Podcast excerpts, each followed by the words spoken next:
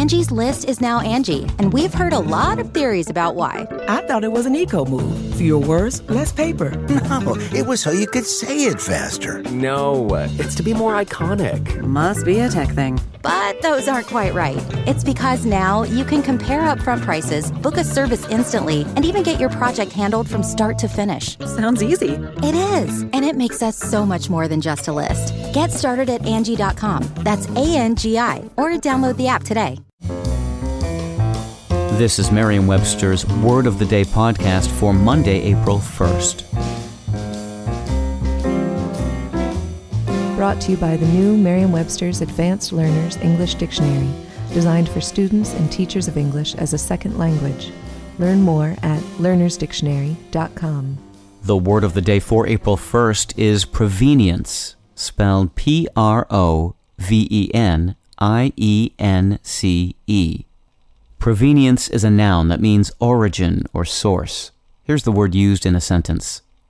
The museum has hired outside experts to help uncover the provenience and ownership history of several of its artifacts.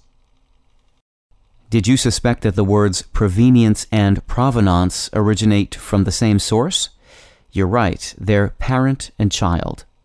The word provenance is the older of the two.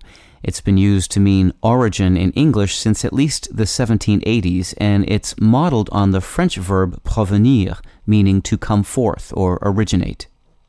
The French word in turn derives from the Latin word provenire, a composite of pro meaning forth and venire meaning to come.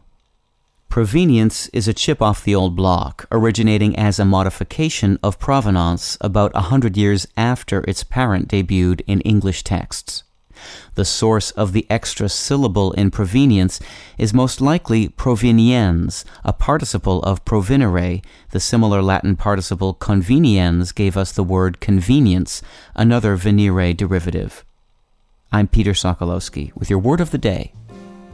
Visit the all new learnersdictionary.com, the ultimate online home for teachers and learners of English. A free online dictionary, audio pronunciations, custom study lists, and interactive exercises are available now at learnersdictionary.com.